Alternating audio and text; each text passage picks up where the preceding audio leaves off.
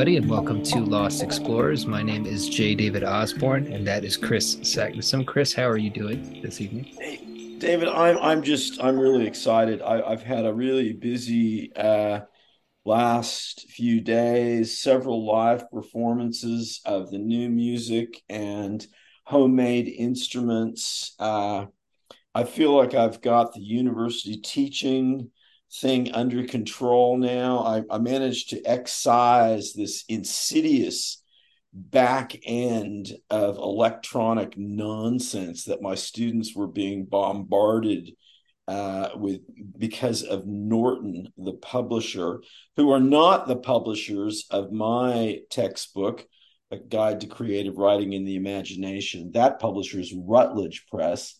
Um, but you know, all of these big publishers just try to overwhelm uh, systems and students with just complete nonsense. And it took me a while to, um, well, just get that out of the system so my students weren't being harassed by this because they're already so anxious as it is. This is their first, you know, few weeks at a state university. Many of them come from, you know, pretty humble working class environments and not a lot of experience of the world at large necessarily. So I feel like I'm uh, kind of getting that under control. And that means that I have more time to do the creative stuff.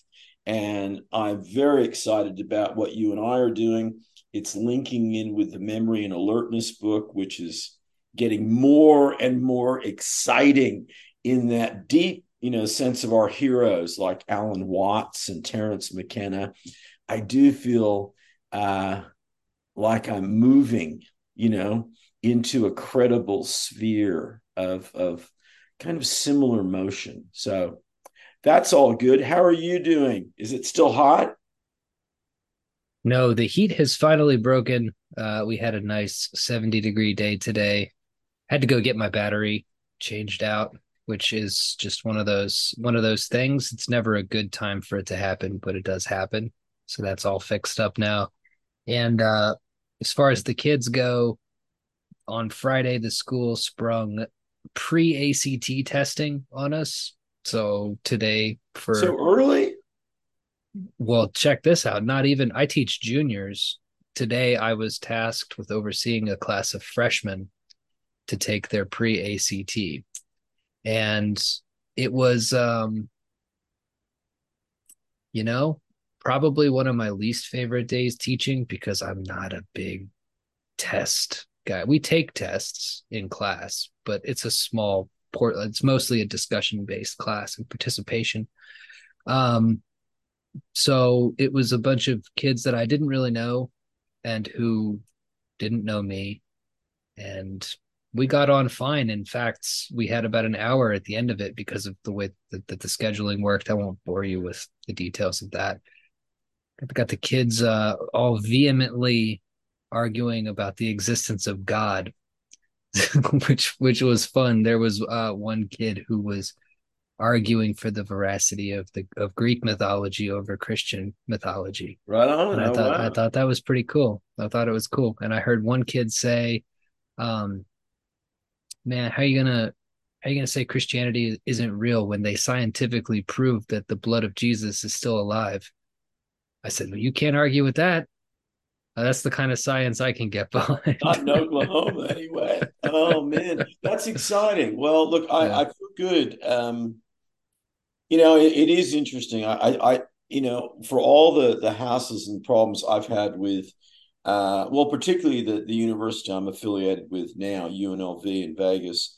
Um, the students are always good you know mm-hmm. they're certainly good people i'm not saying they're they're the sharpest intellects in the world and they certainly have come out of one of the most efficient uh, public school systems clark county is looking at uh, across k through 12 are they're looking at 2000 vacancies so if you uh, any of your colleagues are thinking about moving out west it would be a deal kind of like your situation i as i understand it where you've been taken on but you do have to get licensed as part of this process correct, correct? that that's correct. the yep yeah mm-hmm, well mm-hmm. they're looking at the same thing and it just i i think that we're going to have to continue to um, keep education as part of a crucial mix in the show because we are looking at a major, major crisis that is unprecedented in American history. Yeah. Um, the only thing that's going to make it work, I, am sorry to interrupt, but the only thing that's going to make it work, in my opinion, to fill those vacancies is to find it in the budget. You're going to have to lift those salaries up because it's just not appealing enough for people. There was enough in the pot to sweeten it for me moving back to this hometown, having a built in familial support system was a big part of it. But if I was being offered the salary that I have now in a strange city with no ties to it, um, I wouldn't be able to do it. I just would. I, it, it wouldn't make sense on paper. So they're gonna.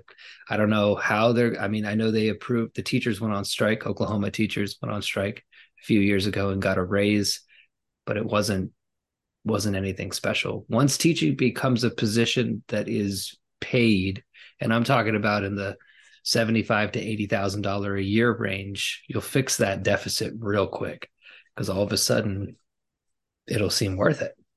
Well, I hear you, and I, I certainly don't disagree in principle. I, I think that there's no point in actual talking about dollar amounts because what is a certain payment rate in Lawton, Oklahoma is is not the same in Seattle or mm-hmm. Chicago mm-hmm. or you know it everything mm-hmm. is is local and and specific to its own area. I do agree with that. I certainly think that that is a, a an important way of showing uh, appreciation and acknowledging mm-hmm. status and prestige. A lot of what has happened in the teaching profession over well the course of your lifetime. This is not something that just happened last week is is demoralization and we see this in other service areas as with the police that's a little bit more extreme but teachers have not been respected and mm-hmm. that's something that is connected with salary but is also something separate um, and i have as you know tremendous respect for teachers i'm excited about you launching in this i'm really proud of you lisa the great love of my life is a tremendous elementary school teacher uh, my mother and sister are both teachers. You know, I have a lot of of connection skin in the game, so to speak, with teaching. But on the other hand, I don't think it's just about the money. And mm-hmm. I do think an enormous number of teachers uh, need to be cleared out of the system. And I think we need to have a, a an old approach, almost like the Depression era thing of people living in uh, well, like my stepfather, all of the people in, in his area in Iowa lost their farms and they moved into a schoolhouse together, mm-hmm. six or seven families. And people started saying, well, what can you do? What can you do? And we'll, you know, we'll, it's really back to uh, a basic level or a post-apocalypse level of who's got the skills, you mm-hmm. know, and we need to be teaching skills perspective and and values um, the material is all there you know mm-hmm. a lot of what a lot of what these new teachers are doing is they're diverging from a, a tremendously vital classical system that's mm-hmm. why it is classical i mean i don't know how there, i went to a, a thing and a woman was talking and i won't give her any descriptions about her because you can you know imagine but she was really about just removing plato from all coursework at university level. Why? I mean, who know? I mean, why? Why would you do that? It's ridiculous. But you know, I would turn it around and say, I, I don't think you can escape Plato. I don't. I think that's why Plato is still a name, a brand in our common parlance today. You can't get away from some of those ideas you're kidding yourself if you think you can. Mm-hmm. And I think that a lot of these, uh, you know, relatively, you know, newly trained education major people, I sadly think the best thing would be to lose them and to replace them with someone who, I mean, you didn't start off to be a career teacher, but you're a natural teacher. You do have some teaching in your background. You appreciate education. But a lot of what you're bringing is a vitality and a new frame and a connection with students and the material that the educationists can you imagine calling yourself an educationist? I mean, fuck's sake, a teacher? Okay. Those people, we don't need to pay them any more money and we don't need mm-hmm. stronger teachers' unions. No, we need to clear those people out and mm-hmm get back to maybe offering help at, at uh, you know gas stations you know and a little bit more customer service a little bit you know fewer robocalls get those people doing what they're intellectually capable of doing because it's not dealing with great ideas and excitement mm-hmm. and they're not people people and not connecting with students so what are they good for nothing mm-hmm. let's get them out mm-hmm. mm-hmm. Yeah, yeah, I could definitely see that. I could I think that everybody uh no matter what job you work, you know the type of person that Kris is talking about. And I'm sure those exist. I think I'm lucky uh where I got hired on the English department is it's it's all very good people. And the people who I've met have been good people, but there have been a few a few outliers who have I've just noticed um, the type of person who's doing unpaid work for the administration, you know, to make sure that, you know, I've just had a few like busybodies who've gone by my room and who have tattled that, you know, Mr. Osborne's doing this. Nothing serious, nothing, nothing that would get me fired or anything. Just little. And I asked, I said, "Who who told you? Who who's who's snitching on me?" and they said, "Oh, we, we're not gonna we're not gonna tell you." And I said, "No, no, just tell, just let me know, please. I'd like to know." Good for you. Look, don't take any nonsense from those people mm-hmm. for one single second, not one second, because those mm-hmm. people are absolutely spiritually deformed. One know? time it was it was because the students were out of their desks, and we get up, we move, we have we have I to. I hear you. I hear you, yeah. bro. That's the what you know. Yeah.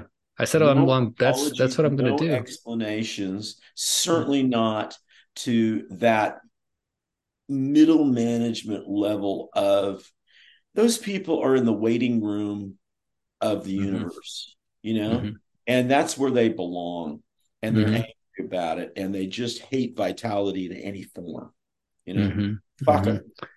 Fuck them. All right. Do you have a band and an aphorism for us ah. today?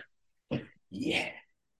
All right. Well, I I don't know. I I felt the need to get back to a kind of heartland Oklahoma, Texas, you know, kind of uh, your neck of the woods sort of sound. So the name of this band is Barbed Wire Tornado. There's sort of a ghost train, ghost town, garage rodeo country meets gangsta rap via psychedelics, DIY instruments, which I'm so into, as everyone knows, and lots and lots of bareback ale, their own brand of beer, which they refer to as the least queer beer there can ever be. now, this is odd, okay, mm-hmm. because all of the iconography for their brand, Bareback Ale, is overtly gay, if not outright camp, such that a strange, subversive confusion arises. The conflict between message, presumed message, and the obvious physical imagery suggests that they're so deeply closeted they've turned the closet in on itself. All of their lyrics and musical instrument treatments uh, simulate this ambiguity. The mm. name of their current album is called Honky Horny Tonk. and some of their singles tracks on the album are Never Too Much Beer, fossil cowboy and stiff rattler. I enjoyed that one. That one was fun. Never too much beer. well, it gets back to a, a, crucial issue which we talked about last episode, and and I I got some good feedback on this that subversiveness subversion is a crucial aspect of art for us and for many people. Some mm-hmm. sort of ambiguity, some sense of confusion, surprise, possibility. And the problem with the entire woke restorative justice political propaganda machine that is now the commercial arts, entertainment, and also academia and the media is that we all know what, what the deal is. And if you don't mm-hmm. toe the line, you get canceled. And, you know, well, that's just not very interesting. And a lot of people are getting just outright bored with that. And this is the one thing our culture really pays attention to is when people get bored and stop paying. They stop engaging. They go, "No, I just I, I'm not going to do that." You know, I want something more interesting. So I'm glad you dug that. And I've got a good aphorism. It's this is sort of language focused. It ties into uh, my theory, which is very, very important to our psychic defense manual and I's ideas. It's a big part of my memory and alertness book. It's a big part of my sort of life mission that the simplest way to introduce profound change into one's own life is to change the words coming out of your mouth. Mm, get mm, sensual, mm, get mm, physical, you know. It is mm. about what you put in your mouth. It's about what comes out of your mouth and your hands, you know, the language that your voice and hands make. Voice and hands, we forget that. So here it is. There is a peculiar kind of overcast day discouragement to words like dirigible, shrimp paste, flatulence, and political correctness which is instantly cured by words such as anaconda, Mexican jumping beans, even barbiturates, and saliva. I'm writing this all down as you're speaking in my own shorthand. That is, I like when you do this. I like when you take a larger theme that runs through all the episodes, but is largely unspoken, and put it as plainly like as that the most profound way to change your life is to change what comes out of your mouth, the way that you speak and communicate.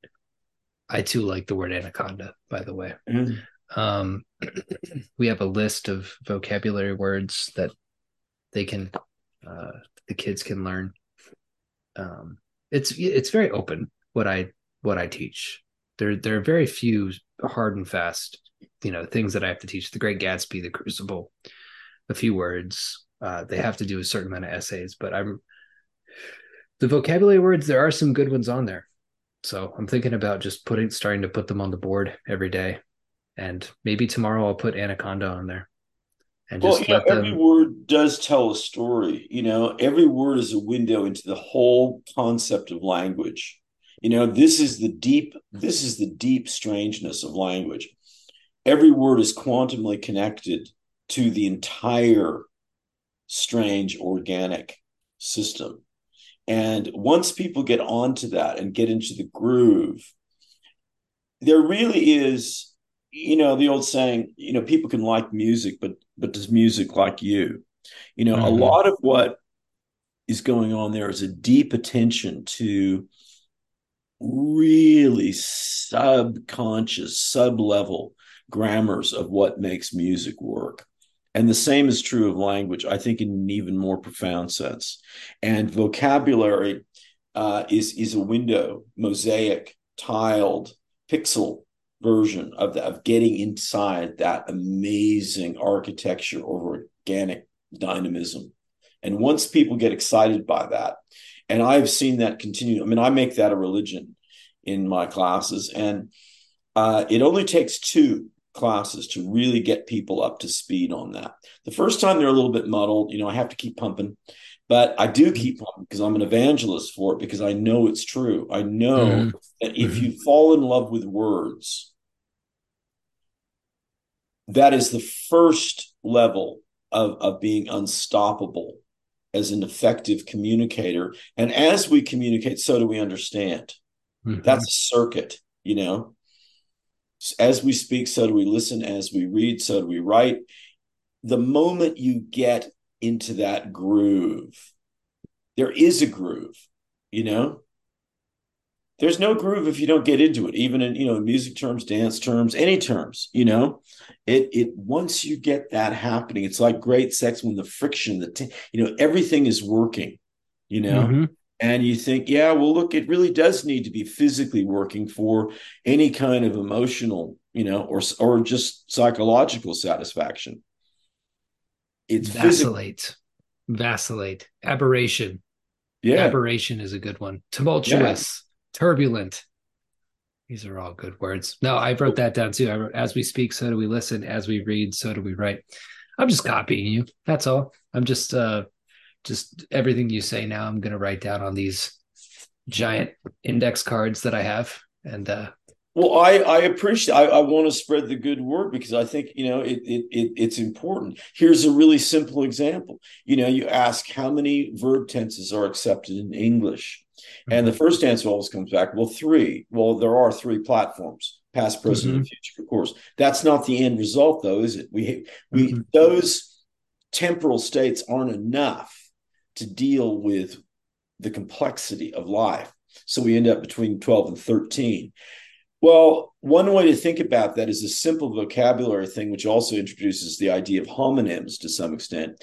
The, the connection between continually and continuously.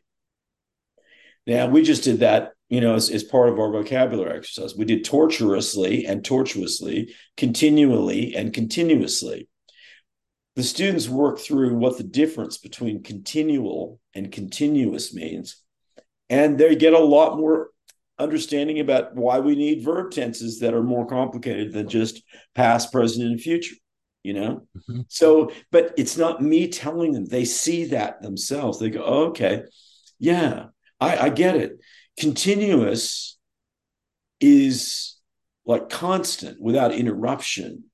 Continual is like regular, frequent, habitual, you know, and they start to make those connections. And yeah, so that's cool. Good, good, good, good. Cool.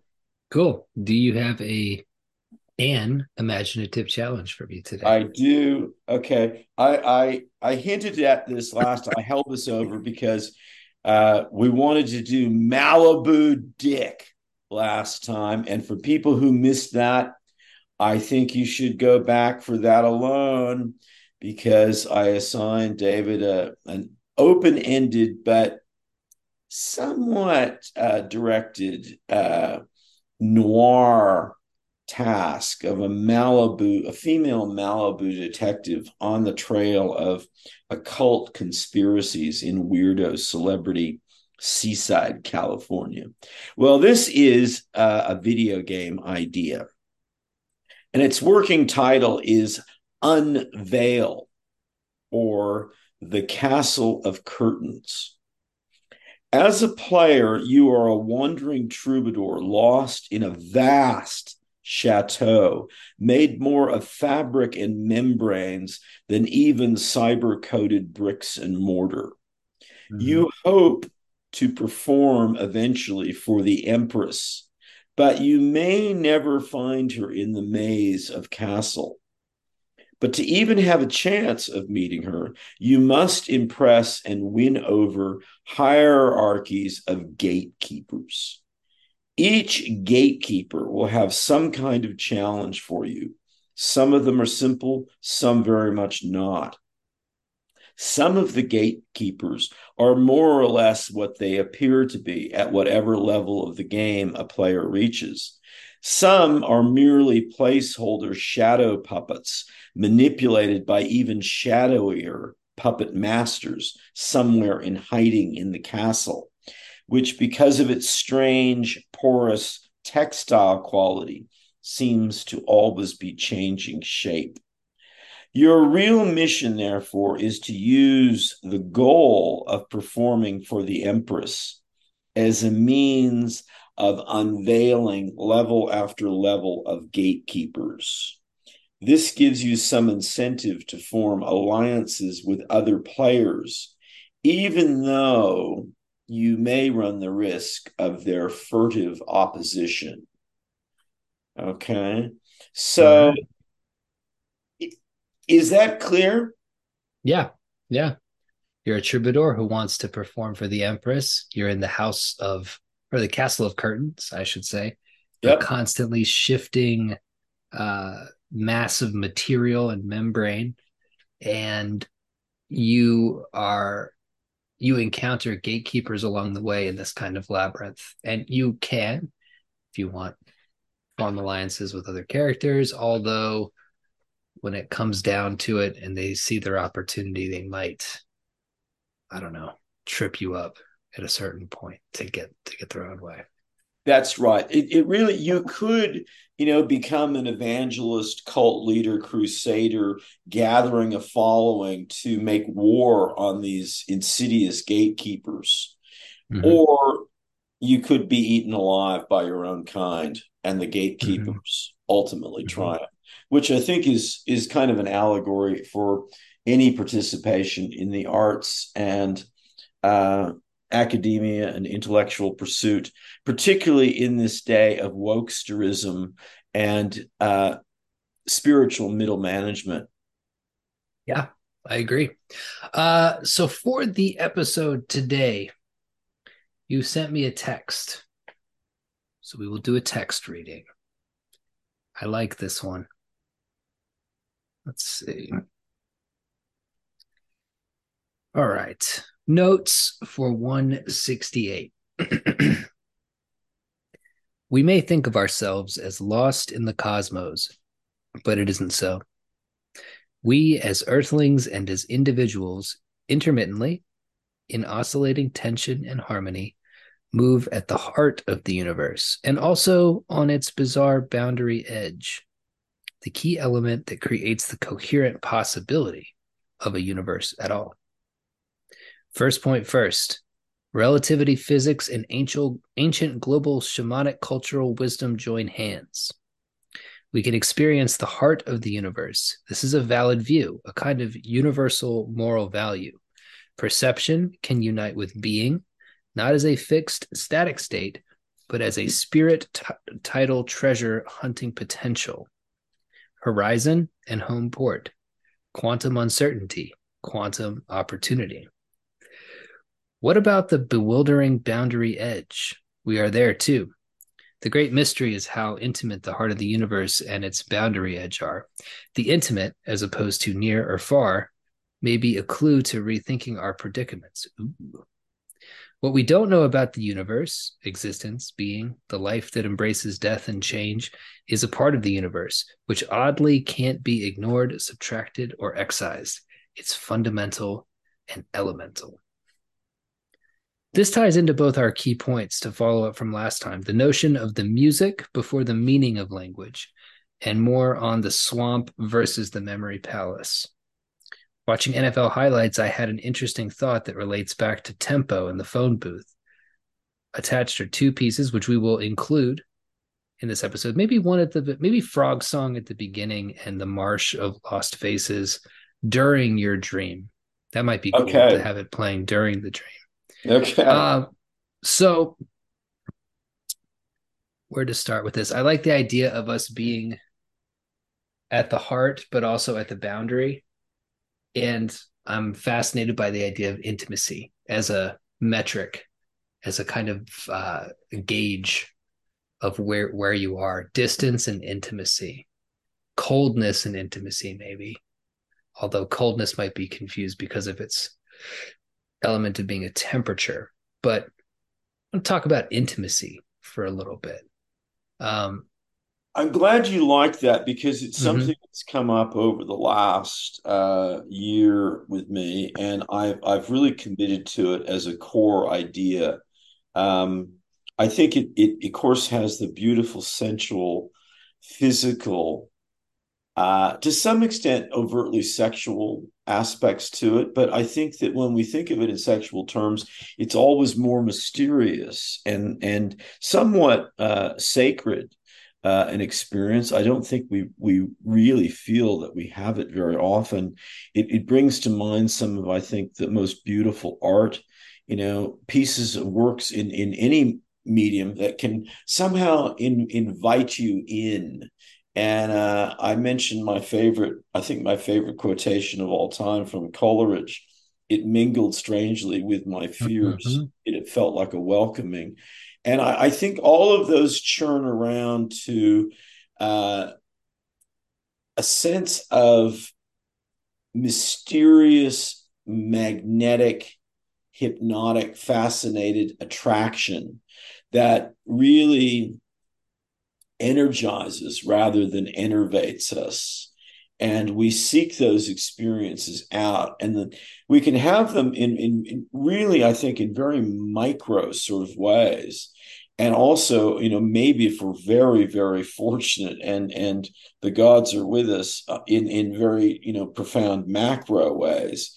But i think it's a much more um, tactile and tangible and engaged way of thinking about the kinds of connections that physicists talk about, but that people on our sort of Mysterian metaphysics end of the spectrum also talk about. I think it's a meeting ground. And I think it's a connection where um, a lot of what the um, the theoretical physics of the 60s were trying to do in terms of connecting with Eastern philosophy and religious ideas.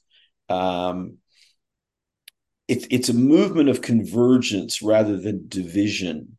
You know, intimacy is seeking out, uh, you know, connection and and a kind of uh, a warmth and a possibility. And there's lots of interesting things going on there rather than hard edge divisions and it uh, it seems to me the the fruitful hopeful seeking part of what humanity is still capable of doing.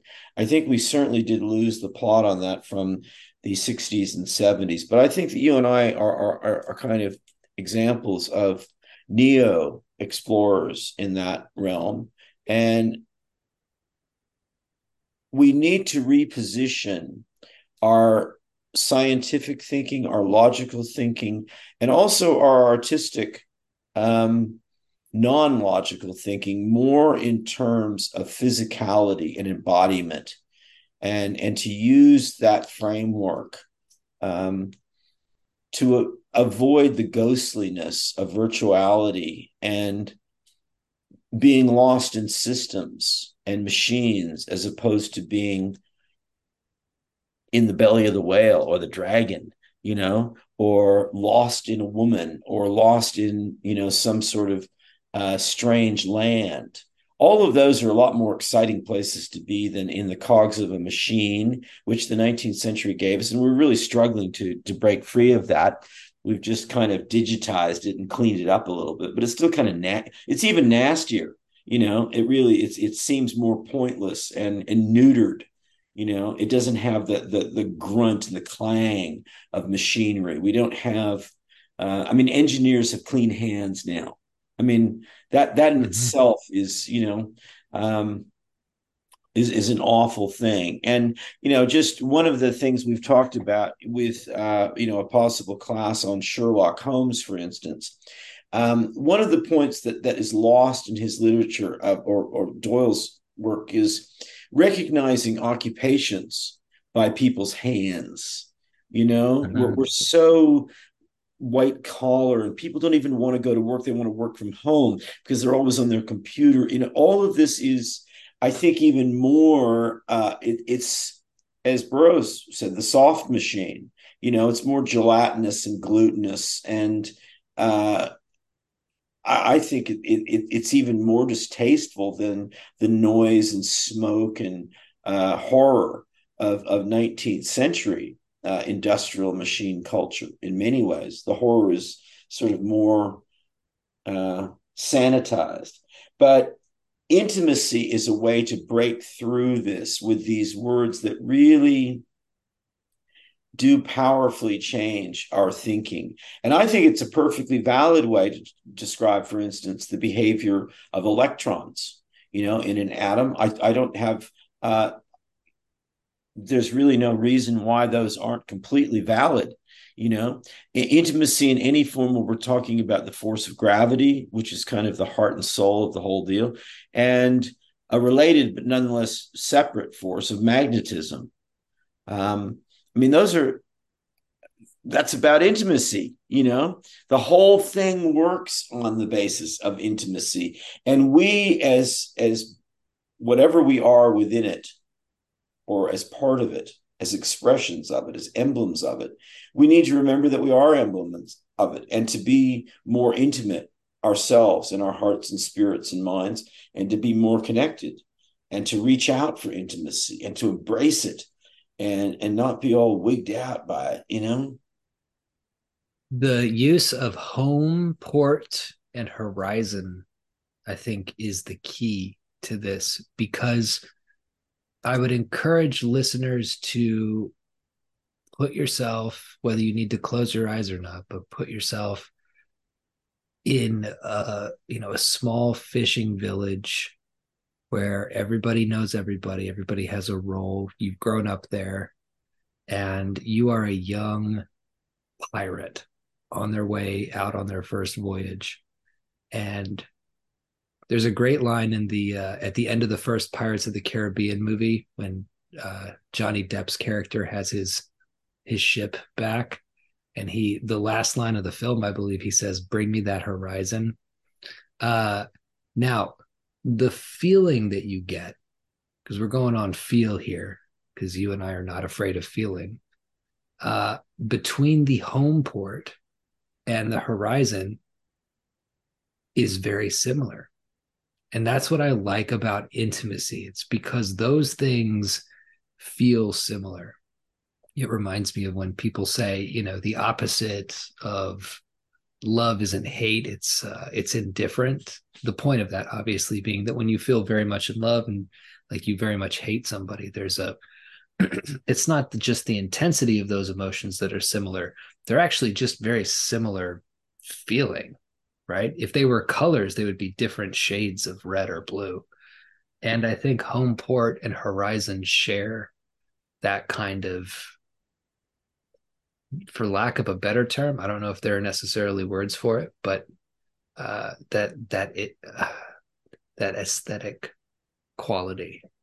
And so that to me is a real key to understanding the memory palace and the swamp for example. Um, there are places that you oscillate between.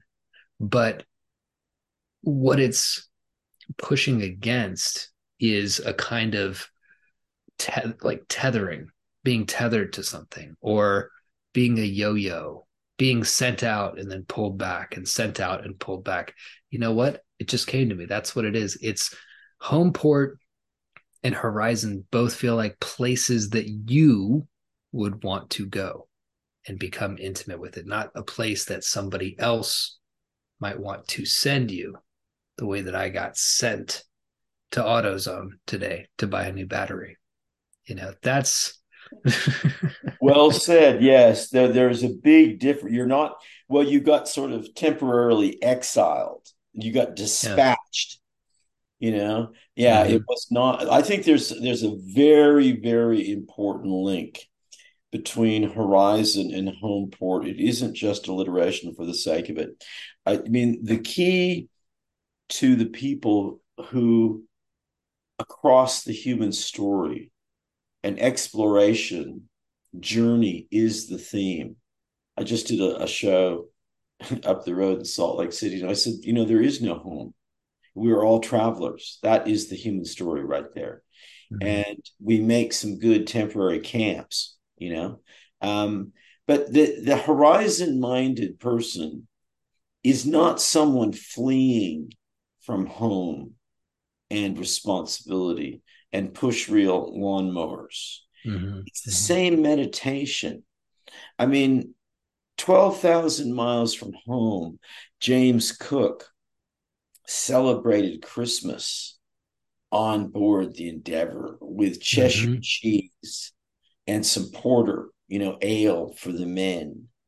Mm-hmm. Just think about, I mean, we think, wow, that's, you know, that's a beautiful thing of, you know, being far from home and yet bringing home with you. Well, the other amazing thing is that he knew what day it was and where he was. And mm-hmm. we, we forget this that we know where we are because of an intimacy with the universe there are some people who simply refuse to think of themselves as the universe. They think of themselves ultimately as separate from it. And they often feel overwhelmed and small and kind of paranoid or lonely. But in fact, what they are is making themselves really important to be somehow separate and distinct from what has given them birth and expression. The fruit mm-hmm. of man and wrinkles in the stars, Dylan Thomas said. We are starlight. That's the physical truth, you know, and we're made of a lot of other cool things too, if we choose to remember it. And the horizon and home port are an oscillating frequency of search, hope, challenge, crisis, and the people who rise to that. I mean, imagine being with Sir Walter Raleigh on, you know, the banks of the river in Venezuela, and he's dealing mm-hmm. with electric eels, which are in fact not eels, they're knife fish. Mm-hmm. And you know, he's got a buckled shoe. He doesn't have like, you know, some special, you know, trekking shoes that he got online, you know. Mm-hmm and he's asked, you know, do you think we'll ever get home? And he reaches down, takes the eel,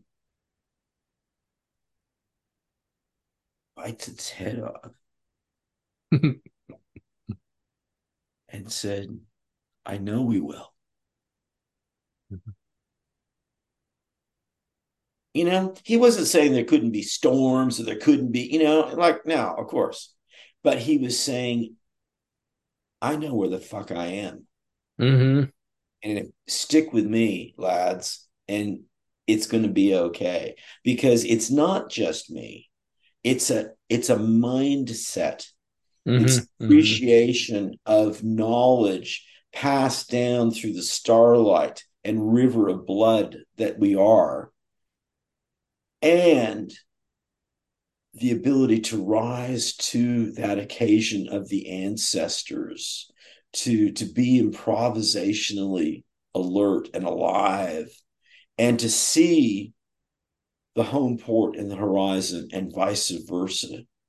I had this great moment of a student who is hispanic very gay and has some sort of goggle eye kind of mm-hmm. issue, which is obviously something he's dealing with all the time. Mm-hmm. But he is one hell of a writer. And he wrote this, I had them writing a process piece because my initial claim is that all writing is story, process explanation, or argument. And he was explaining how to make a certain kind of flower, as in hibiscus flavor tacos. And instead of saying, you know, there, the end was like, well, how much do you add? What do you do? When do you stop? He said, go until the ancestors tell you to stop. Mm. And everyone went, you know, everybody in the class heard that. I said, you know, what did you hear that was just outstanding that leapt out? And everyone identified that go into the ancestor stop. So it isn't just that these people like Raleigh were, you know, uh, so uh, infatuated with their own knowledge and ability. Not at all. Absolutely not at all. But it is this appreciation of the possibilities of intimacy, sometimes in the most unfamiliar and alien environments you know? And i think that is the joy of being able to navigate the world with some real innocence some courage but also just some excited curiosity. What the fuck's going to happen? And if you have that then you're braced for for really anything. So the home port is the horizon and that is the gorgeous oscillating life form pattern music you know? Biting the head off a night fish needs to be a segment in the psychic defense manual. Yeah. Because i do think that um the way that you encapsulated that i think is perfect. I mean i that rings true for me. In terms of you know expanding upon it and adding to it i'm thinking about the ways that this can be uh you know put into 2023 you know where we're at. Um, we've talked before on the show about the fact that you know even though there might not be as many physical horizons to go towards uh, i do i just love the idea of any situation that you're in not being worried about it. This is a boring example but today i gave the pre-act and i didn't really know what i was doing. I wasn't properly prepared for it. And there are were other teachers newer ones who were sort of frantic and almost shaking with anxiety. And i they were like do, do you got it? And i said i guess i'll i guess i'll find out. Right?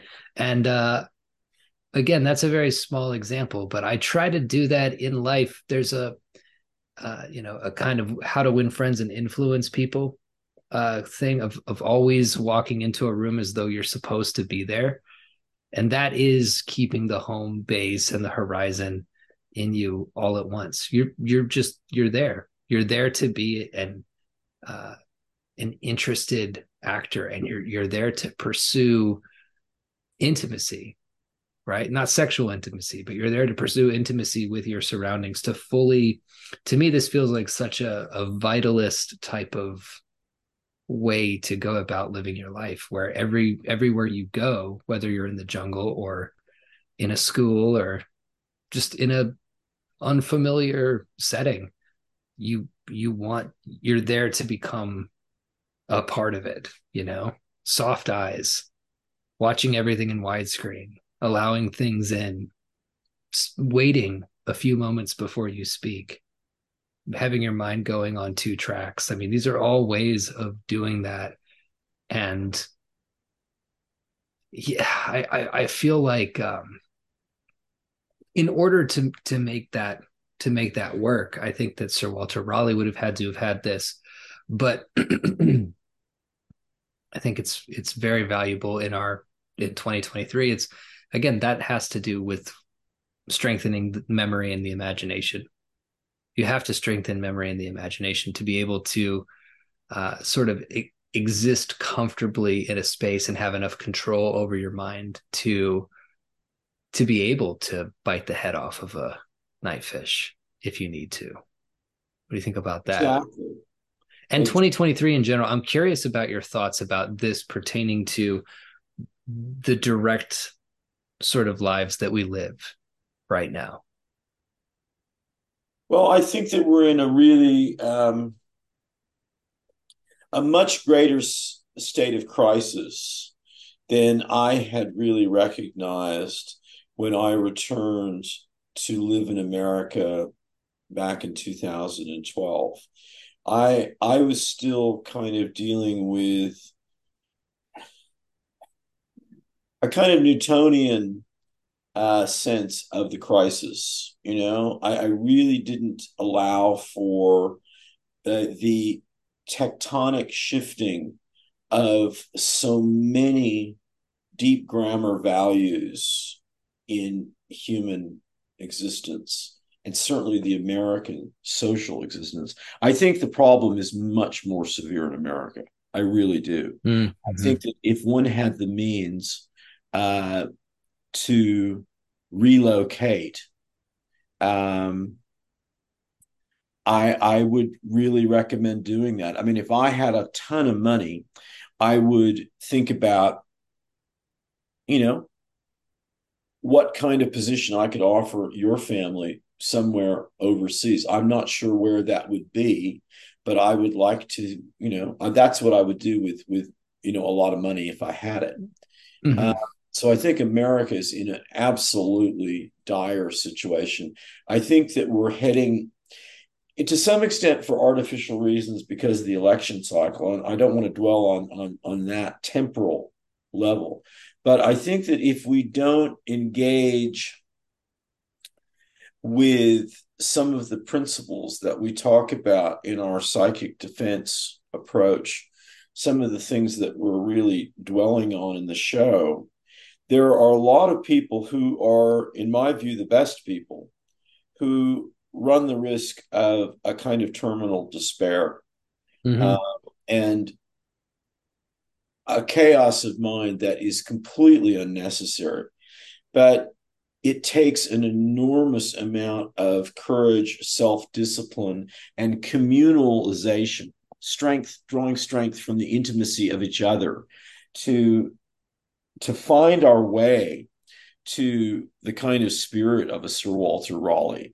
And I mean, there you have someone who explored the world, wrote very fine poetry, was an extremely fine prose writer of his time, was a spy, uh, a man who was adored by women and considered a phenomenal lover.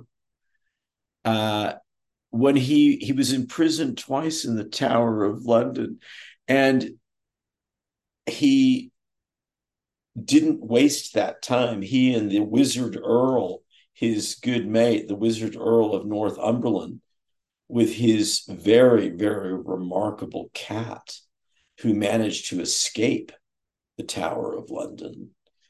Uh, they conducted alchemical experiments and were proto scientists. And finally, when Raleigh was going to be executed, he demanded that the executioner hurry up.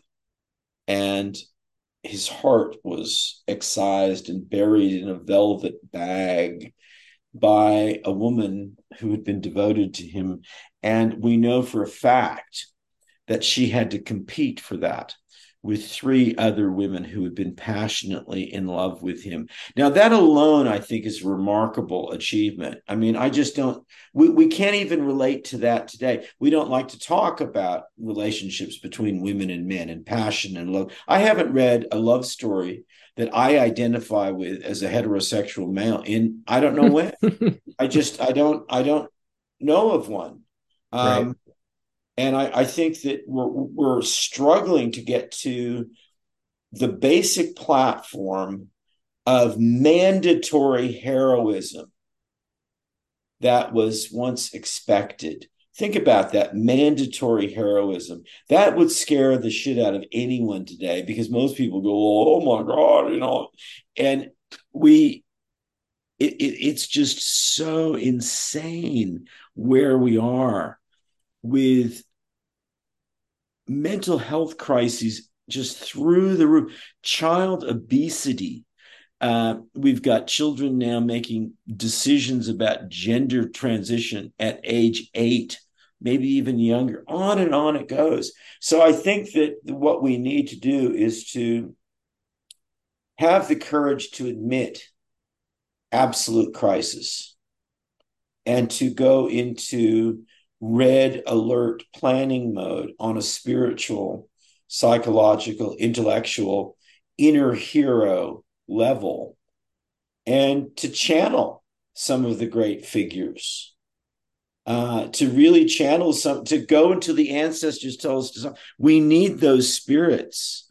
And this show is all about that. I really appreciate that you and, and I have engaged on that level from the very, very beginning. And we are all just ripples in that same river. We're, you know, manifestations of that. But it's the river that's really important. The river of starlight and bones and, and strange creatures from mm-hmm. knows where, you know? That's awesome. No, that's awesome. I think that um going until the ancestors tell you to stop is a great tip. I think that also, you know, this episode, if there's something that people could take away, I really do want people to reflect on the similarities between the home port and the horizon, that those are not so different. I think practically, and I always feel this way when you and I talk, uh, I think that either either getting rid of your phone or really buckling down and learning how to use it in a way that can help you be more like Sir Walter Raleigh is is really important. Because I'm thinking about why don't people you know it's like what would people do in a in the Tower of London now? Would they study alchemy or would they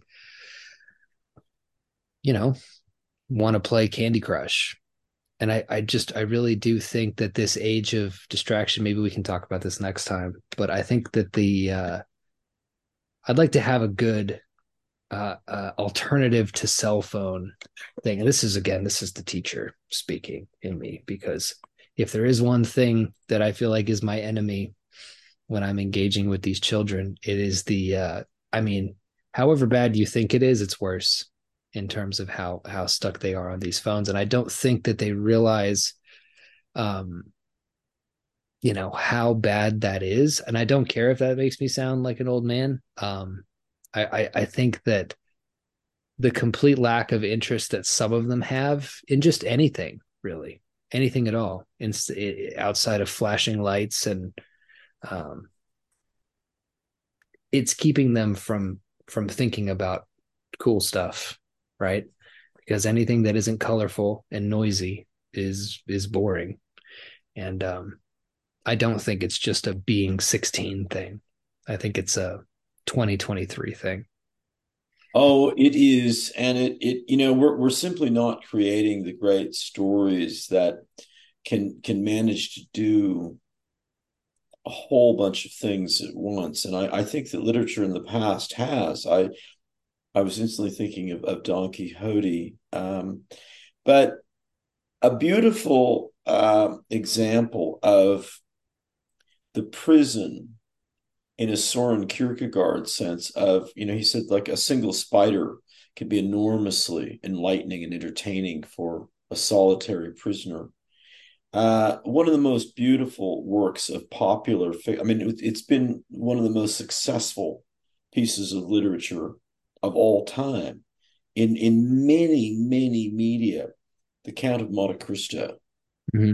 You know, I don't know if uh, the first time I actually read that, I'd been exposed to it actually by a stupid means of Mr. Magoo, the cartoon mm-hmm. character, mm-hmm. doing a kind of takeoff on it.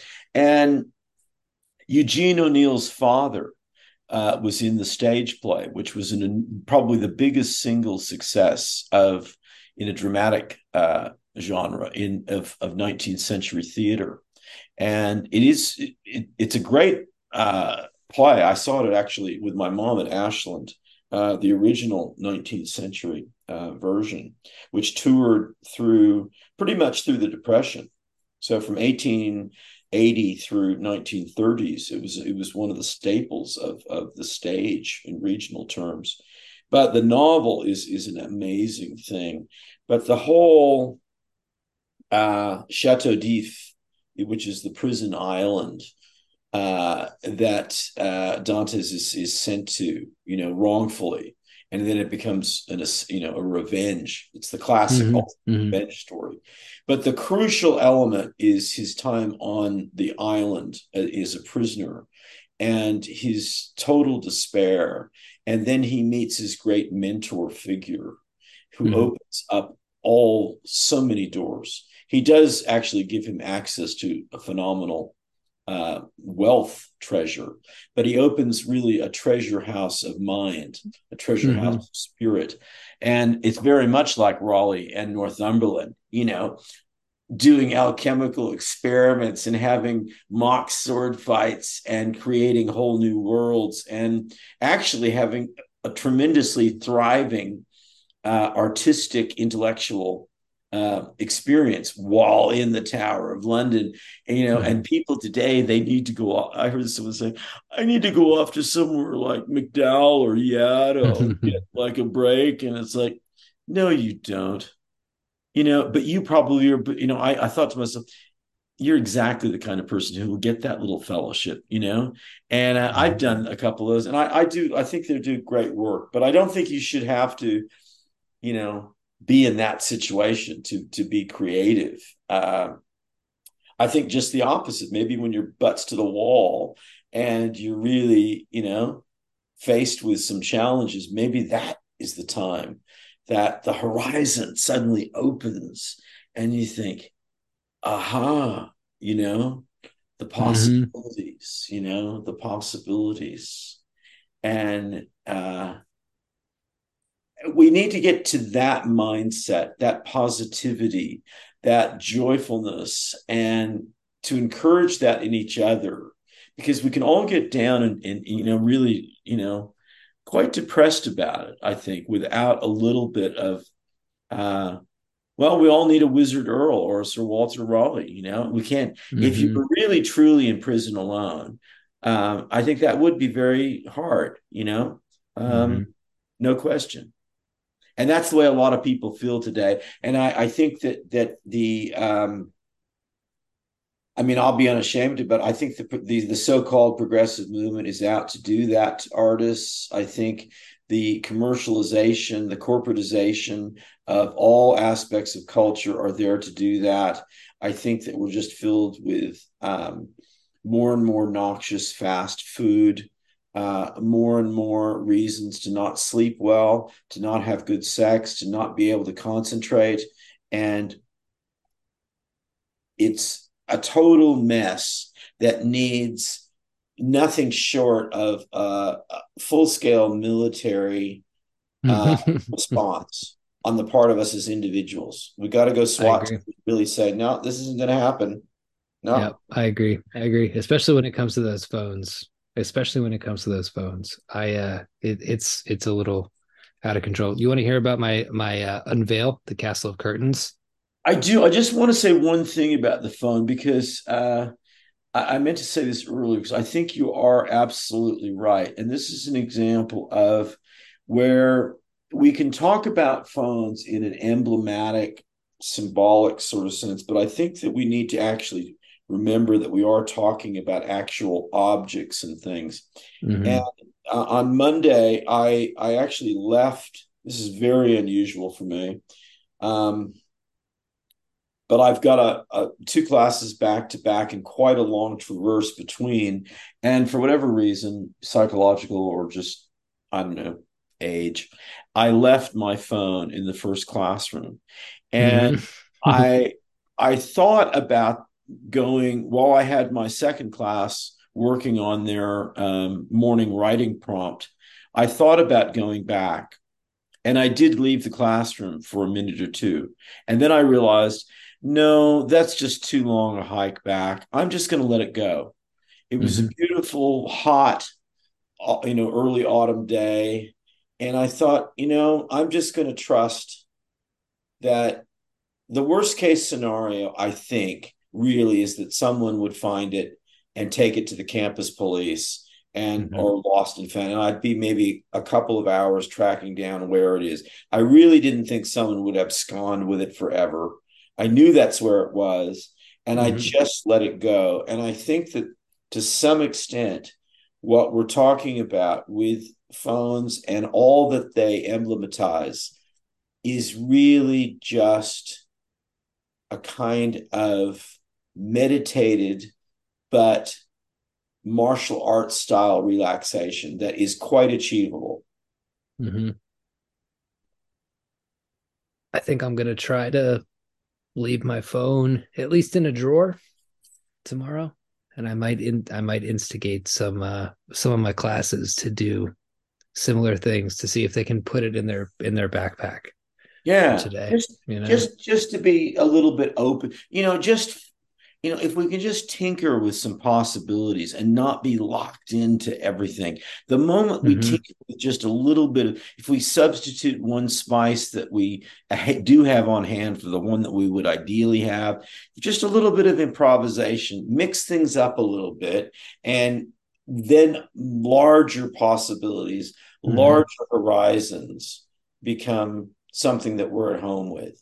So, but now I yeah. do want to hear about Unveil. I'm sorry, I just wanted to mention that phone thing because it was, it just, it was so, it could have stymied and ruined my whole day. You know, yeah, yeah I was on it and I didn't let it, man. I didn't. I, I thought, nope. no, I'm on a groove here.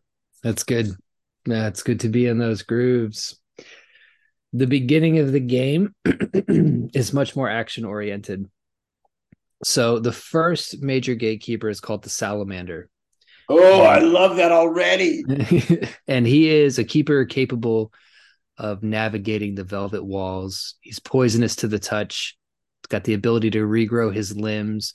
And at this point in the game, when you're fighting the salamander and his minions, uh, it's much more easy to form alliances because you're looking for people whose stats complement each other. You maybe want somebody who can, from a distance, do a little bit of magic, or you know, maybe play a brown note or something that affects the salamander in such a way so that you can get people who are in there.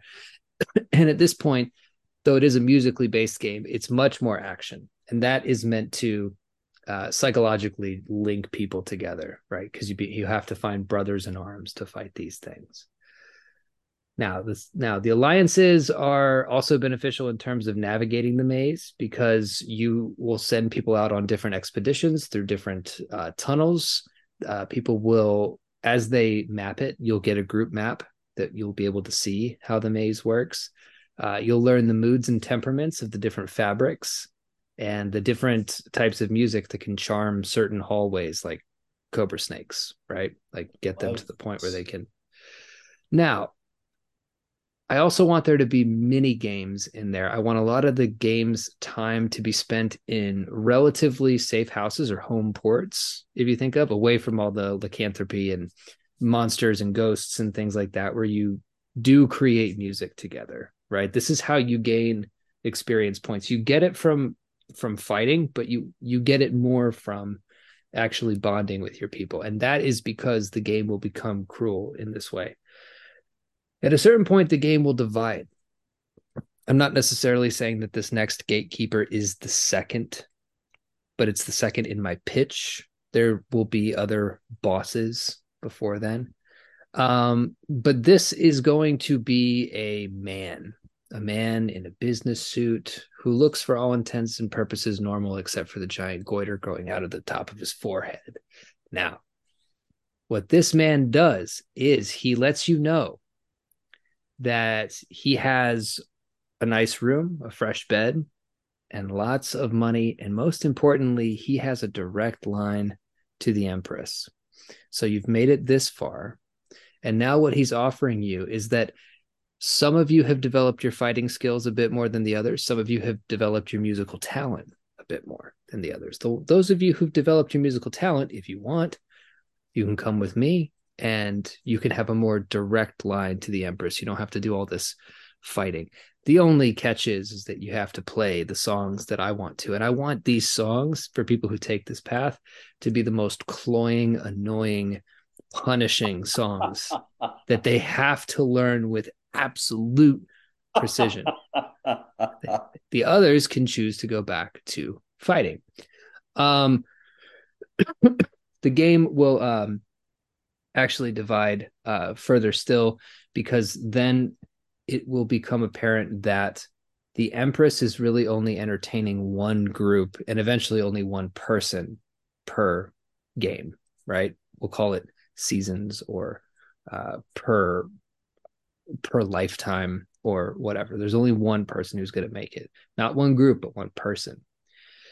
Now, the final boss that you get to is a child with the ability to explode people's heads if he does not like their music. Oh. And the oh. child, importantly, doesn't care one way or the other whether you took the money route or the fighting salamanders route, right? It, it doesn't matter to the kid uh, you will have to once again team up with these people who have been your enemies, and you will have to meld your corporate sensibilities with your salamander fighting grit to craft the perfect song that keeps your heads intact. And then I figure for the final uh, audience with the Empress, you'll have to have a a one on one dance off or music off or something like that. Oh man, I think you should really uh, draft that up. I mean, it mm-hmm. it you've got a real insight into the video game uh, architecture, musicality that I don't have. That you really picked up on the best of, of the premises there. I I love so many. I love the salamander, but I I love the feel of it. There's a kind of um, well, not the Tibetan Book of the, Dead, but more the Egyptian Book of the Dead sort of groove to this that that then finds its way into very sort of popular forms and references that I think could be really uh, resonant and popular with a lot of people. Mm-hmm. I think there would be, you know, people out there wanting to play a game with that kind of, you know, edge to mm-hmm. it. Yeah, and uh, Unveil is a really cool title too. I think people would that would get their ears perked up but yeah, no, I'm glad you dug that. That was a that was a great prompt. I'm very interested in your tool and tip this week. Okay. Okay. my cards here. All right. Well, I think listeners would have heard of um, certainly one of my favorite writers, the late Walker Percy, um, a novelist um, in a philosophical vein, uh, probably most famous for his National Book Award book, The Moviegoer. But he wrote a lot of, uh, I think, five, I think, very interesting novels that kind of take an American sort of uh, angle on Sartre and uh, some, some, very philosophical questions.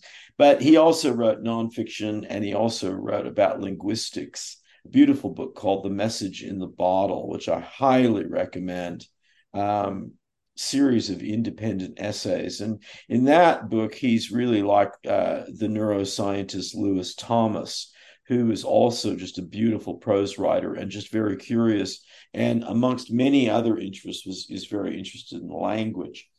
But early in the, the, the message in the bottle, he goes on this wonderful rant about what happened to the people known as the Hittites where are the Hittites? Show me one Hittite, as he says. It's hilarious.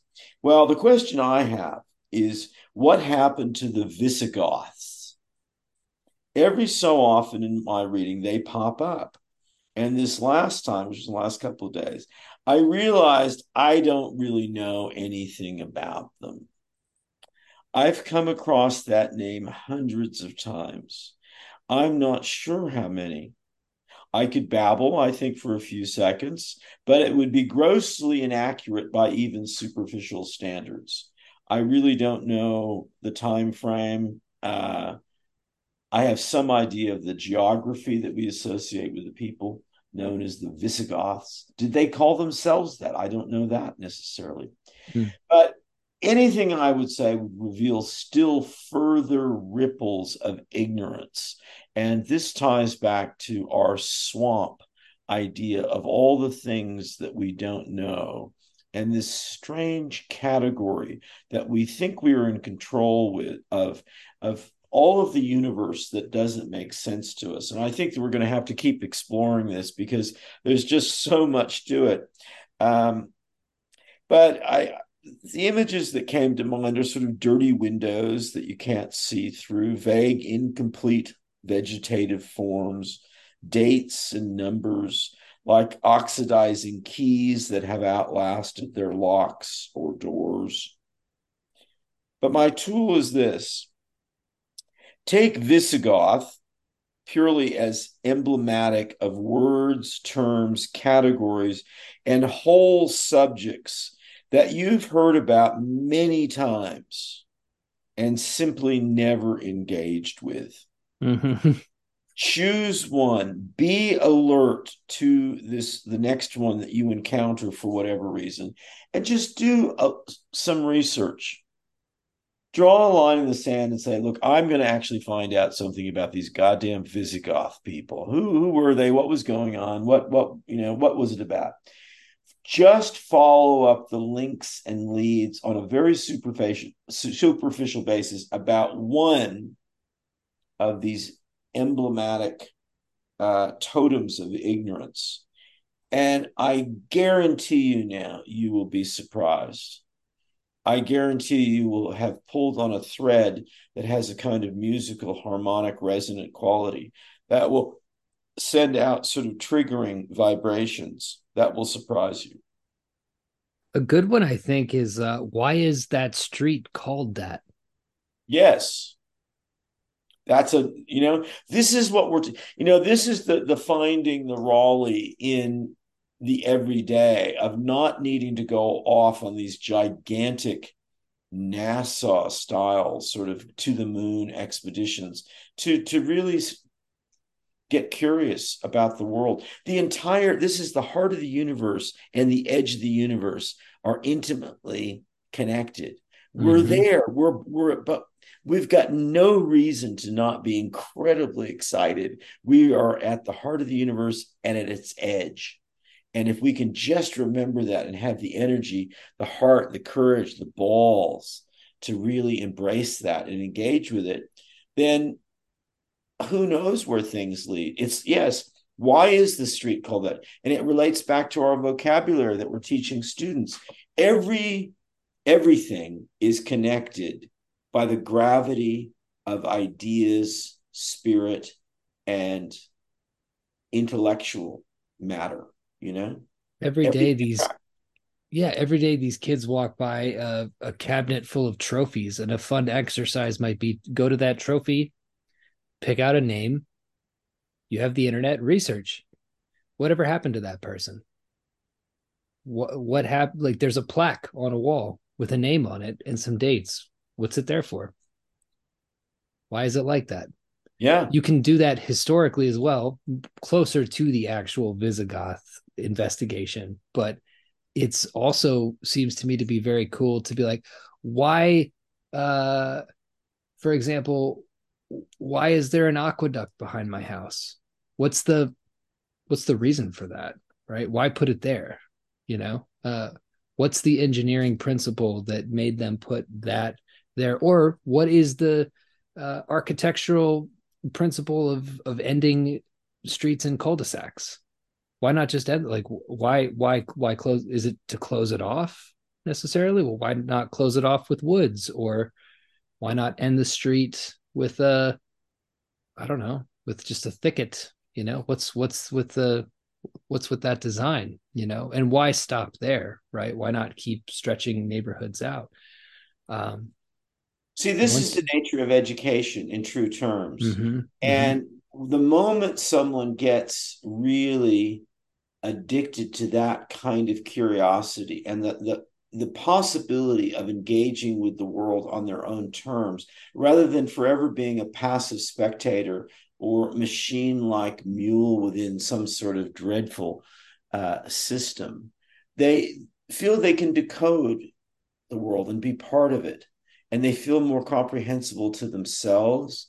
And there's an active, potent engagement with possibility that otherwise the swamp of the unknown just gets swampier and mm-hmm. grows more completely and it becomes vaguer and vaguer too instead of really having beautiful cypress knees and lost rusted cars and strange skeletons and fossil forms and all sorts of weird people living on the other side of you know the cattail marshes and giant dragon all sorts of things that might be animate and really cool it becomes just a, a vague zone of real just death and impotence, you know, just not connecting with the world, not being an active, magical part of the ceremony, you know. Mm-hmm. Mm-hmm.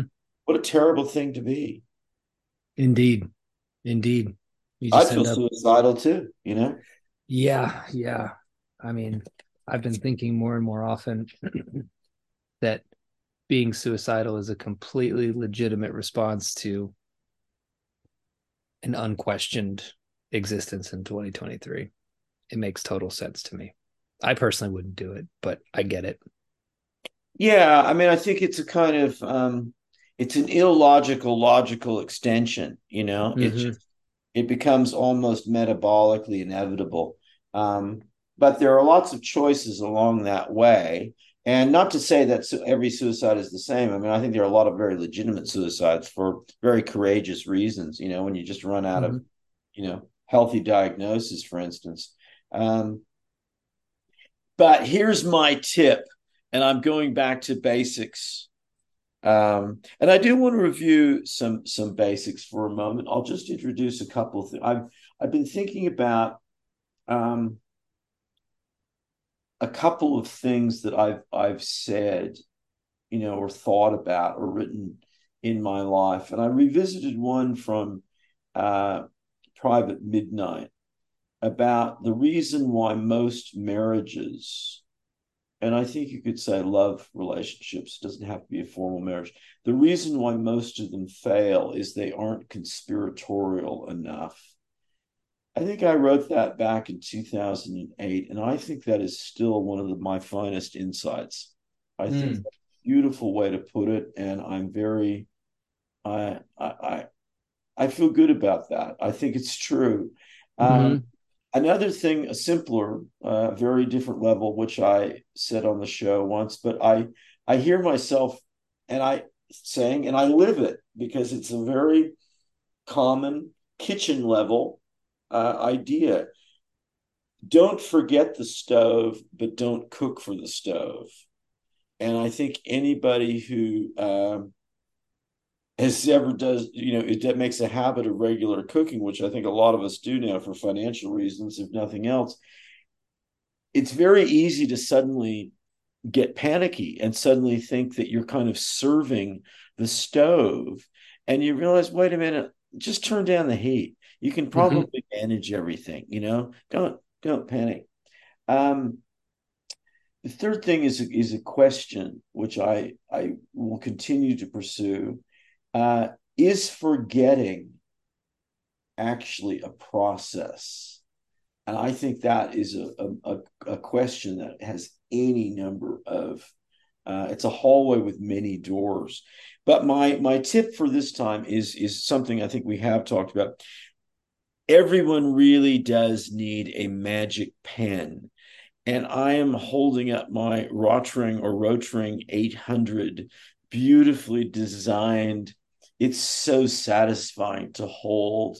It is just, I don't write everything with it, but I just have it nearby to look at.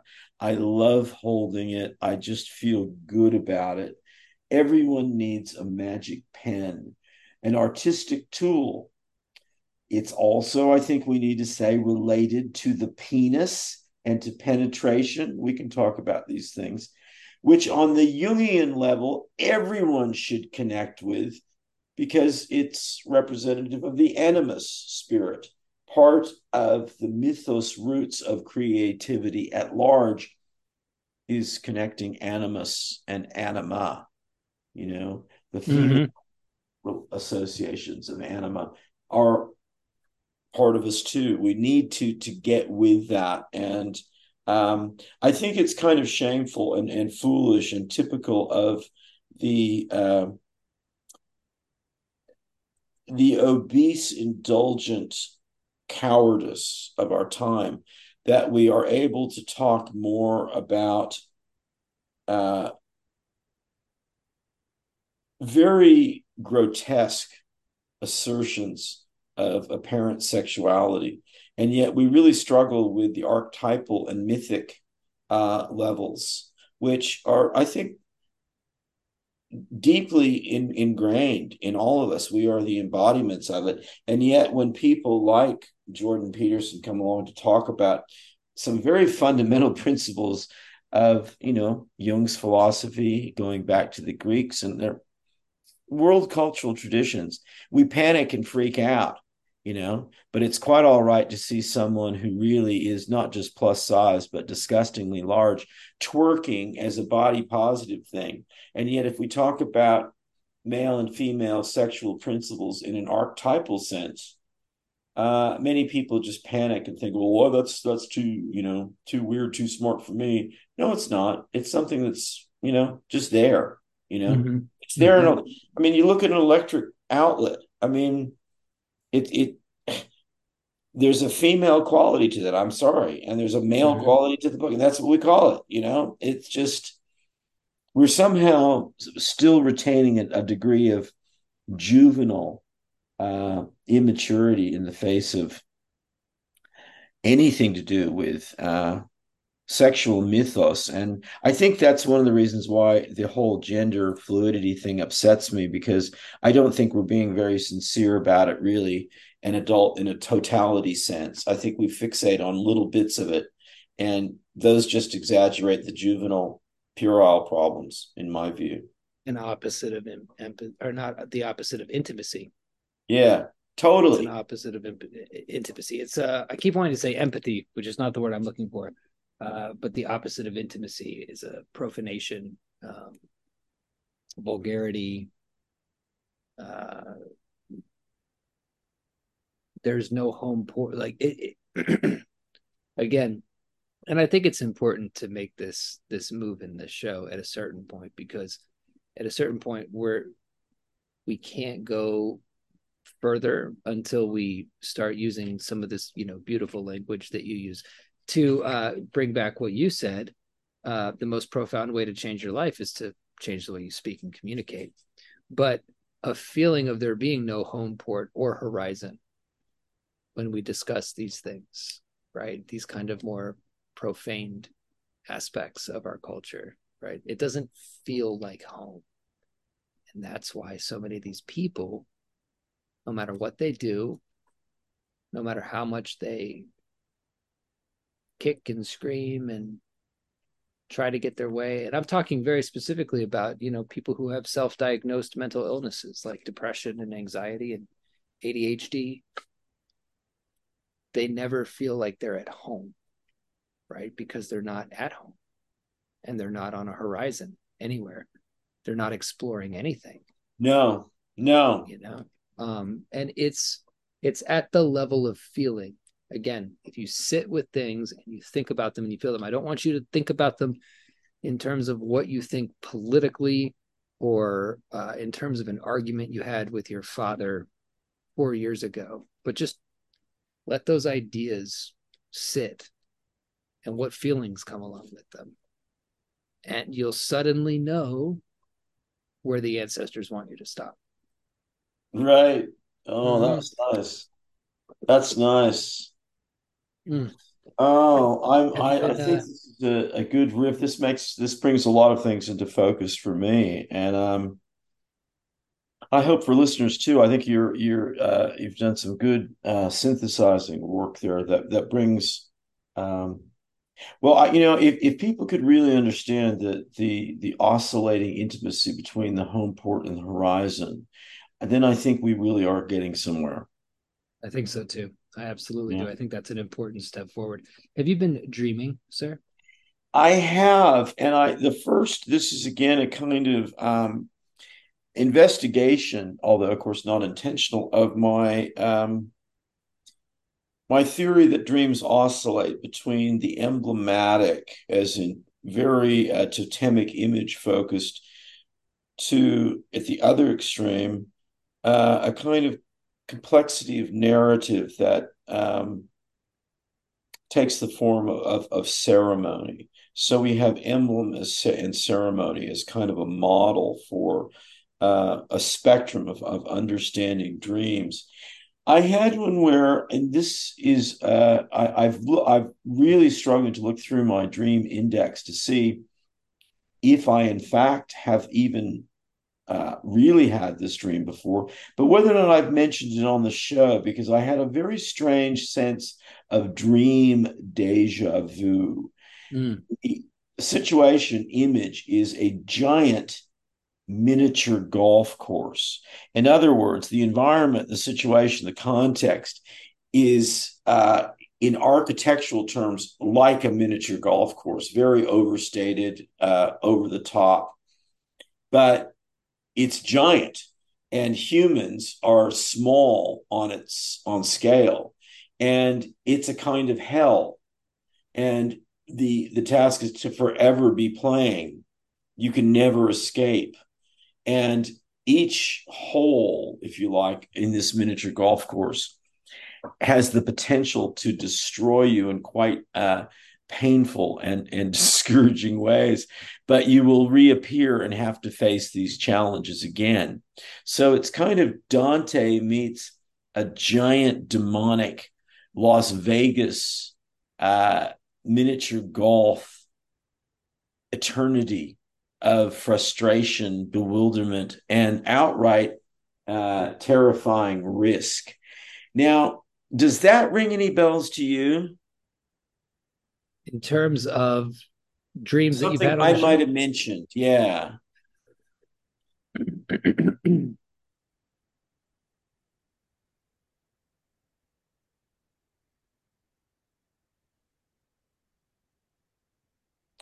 I have to admit, I'm flummoxed. I had an acute uh, early morning sense of deja vu. I did not find a reference to this as specific. I think it's fairly specific, really. I did not find a reference to this in any of my dream records, although I'm certain there have been variations on it. But it occurred to me that even the most faithful recording processes uh, regarding dreams can fail greatly. Mm. I'll have to think about that. That's that's interesting to me because probably obliquely, if not exactly, there's something there's there's more than likely something there.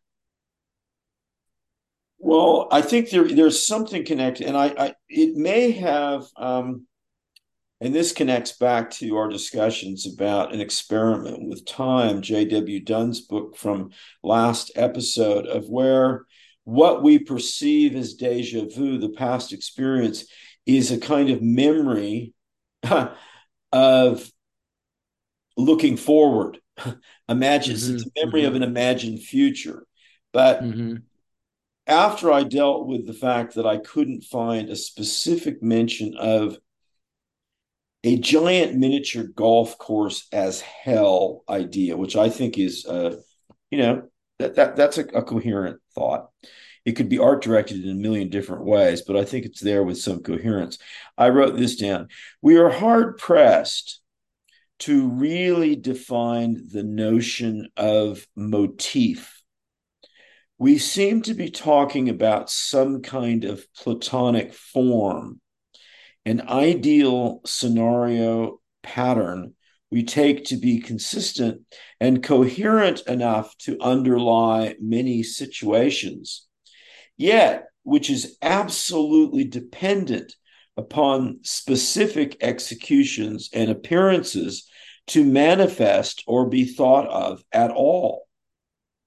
Without an example, a motif, any motif, is an empty idea, a ghostly category lying in the weird cacti, sculptured bones, and abandoned jukeboxes of the dusk in the Badlands realm we've outlined as all the things you don't know. And I think that's really an important question of how many completely empty, ghostly, uh, non categories we accept as categories. And that through sensuality, intimacy, and the love of language and physicality and a lost explorer's mindset of just getting out into ourselves as well as the universe, we can maybe make some of these phantom mm. categories can fill in the motifs. Yeah. Yeah. No, that's great. Man, that's awesome. That's such a practical and interesting way to think about everything that we're talking about, too. And I love the connection between physical engagement with the world and a kind of and that being the missing puzzle piece of your dream like your deja vu dream could potentially have been sort of uh it's not vujade but like the opposite right like it's a it's a premonition of a future in which you will fill in the motif right soon. Exactly yeah. Exactly yeah. Exactly. That. That's cool. And w- That's cool. we need friends like you to, to grasp the subtlety of that in as concrete and simple and sort of wood pilish a way. Because once you've said it back to me like that, what was a vague and disconcerting but deeply intriguing psychic experience becomes something that I can actually really handle and use and and feel at home with, you know? man, what if that extends to waking deja vu as well? I I absolutely think it must be considered. It must. And there's a whole world there to be explored. Talk about horizon, you know. I've got all my notes. I'm gonna I'm gonna be studying these notes tomorrow. Because I've been writing down things that you've said in a kind of note taking way, but also in a not as um, strict, not with the intention of necessarily solidly rendering your ideas down on these index cards, but in a more impressionistic way. And I'm going to. I think that's tomorrow. the only way to do it. I think that's the only way to do it. Um, and the other dream element I, I wanted to mention, because I think it will also resonate with you, is extremely focused in terms of an image uh, and an absolute emblematic experience. It is a glass. You know, it's interesting. You reach a point where, but it's made of plastic. And that got me thinking about the strange nature of wine because you can have a cup and a mug, right? coffee cup and a coffee mug. But there's a certain size glass that is just, I don't know another word for it, even if it's not made of glass. But mm-hmm. this is a blue green plastic uh, glass. So, you know, a lot of people start having plastic things when they have kids. This is too big for that to be the explanation. Now, I don't know my first thought was that this was something that was at my father's place and that I associated it with those early moments of the divorce, of going to visit him on the weekends. And that also it might have been connected with his third wife, which would be much later in the piece. So I'm already unmoored in time. And yet this object remain this emblem remains magically real and and very powerful and i know that i can hear the whisper and and hiss of coke with ice in it mm-hmm. and i'm not a big coke drinker so that also unmoors me in time but the emblem is all the more real it's it's more real than my whole life because it, it transcends these time barriers. Now, I had such a involvement and intimacy with it. I'm going to try to get my mother to she's back home from re, the rehab facility 95 i'm going to try to get her to look in her cupboard where she has her to see if it's there because I want to just eliminate that possibility. Mm-hmm. I mm-hmm. I I really do my first intuition is it has something to do with my father and those moments of seeing him living alone and being with him on the weekend and the broken family. But I don't know if I'll resolve it, but I know that the emblematic power of this object is more mysterious and more authentic than any frame that I can apply to it, that it has moved outside of time. And in a way, it offers me the possibility to do that.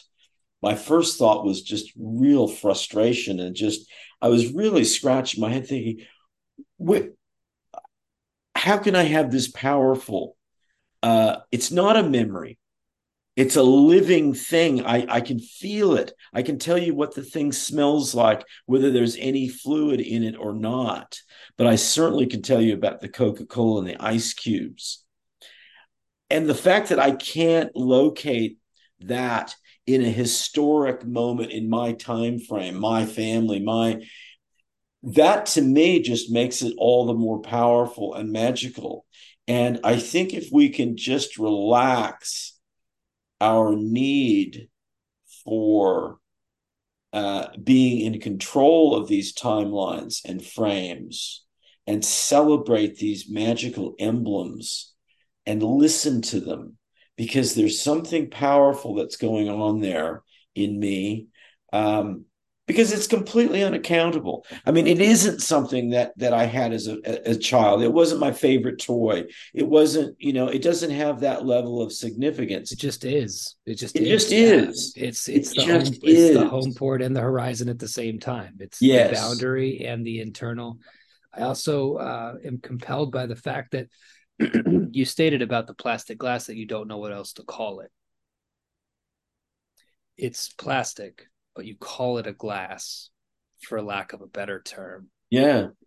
That is a representative of things that are just called that for lack of a better term, such as a relationship with a father seems to me to really work internally and externally, but the oscillation between the boundaries to the point yeah. that the harmonic thrumming is such that they're almost transparencies on top of each other.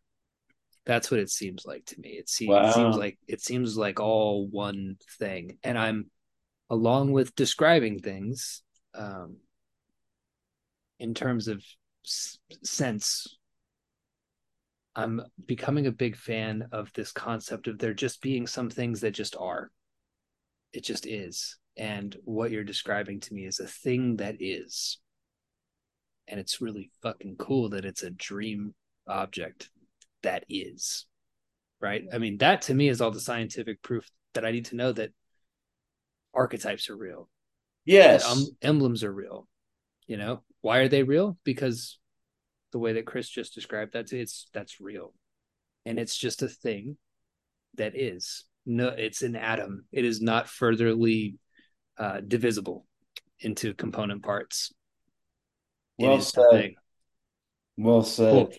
I love that line harmonic thrumming. Thrumming is a mm-hmm. beautiful, beautiful verb there. Wow. Indeed. Well, that was cool. I like how in this show, different segments pop different. You know, this is a much more, I think, a dream. I feel like we popped more here at the end.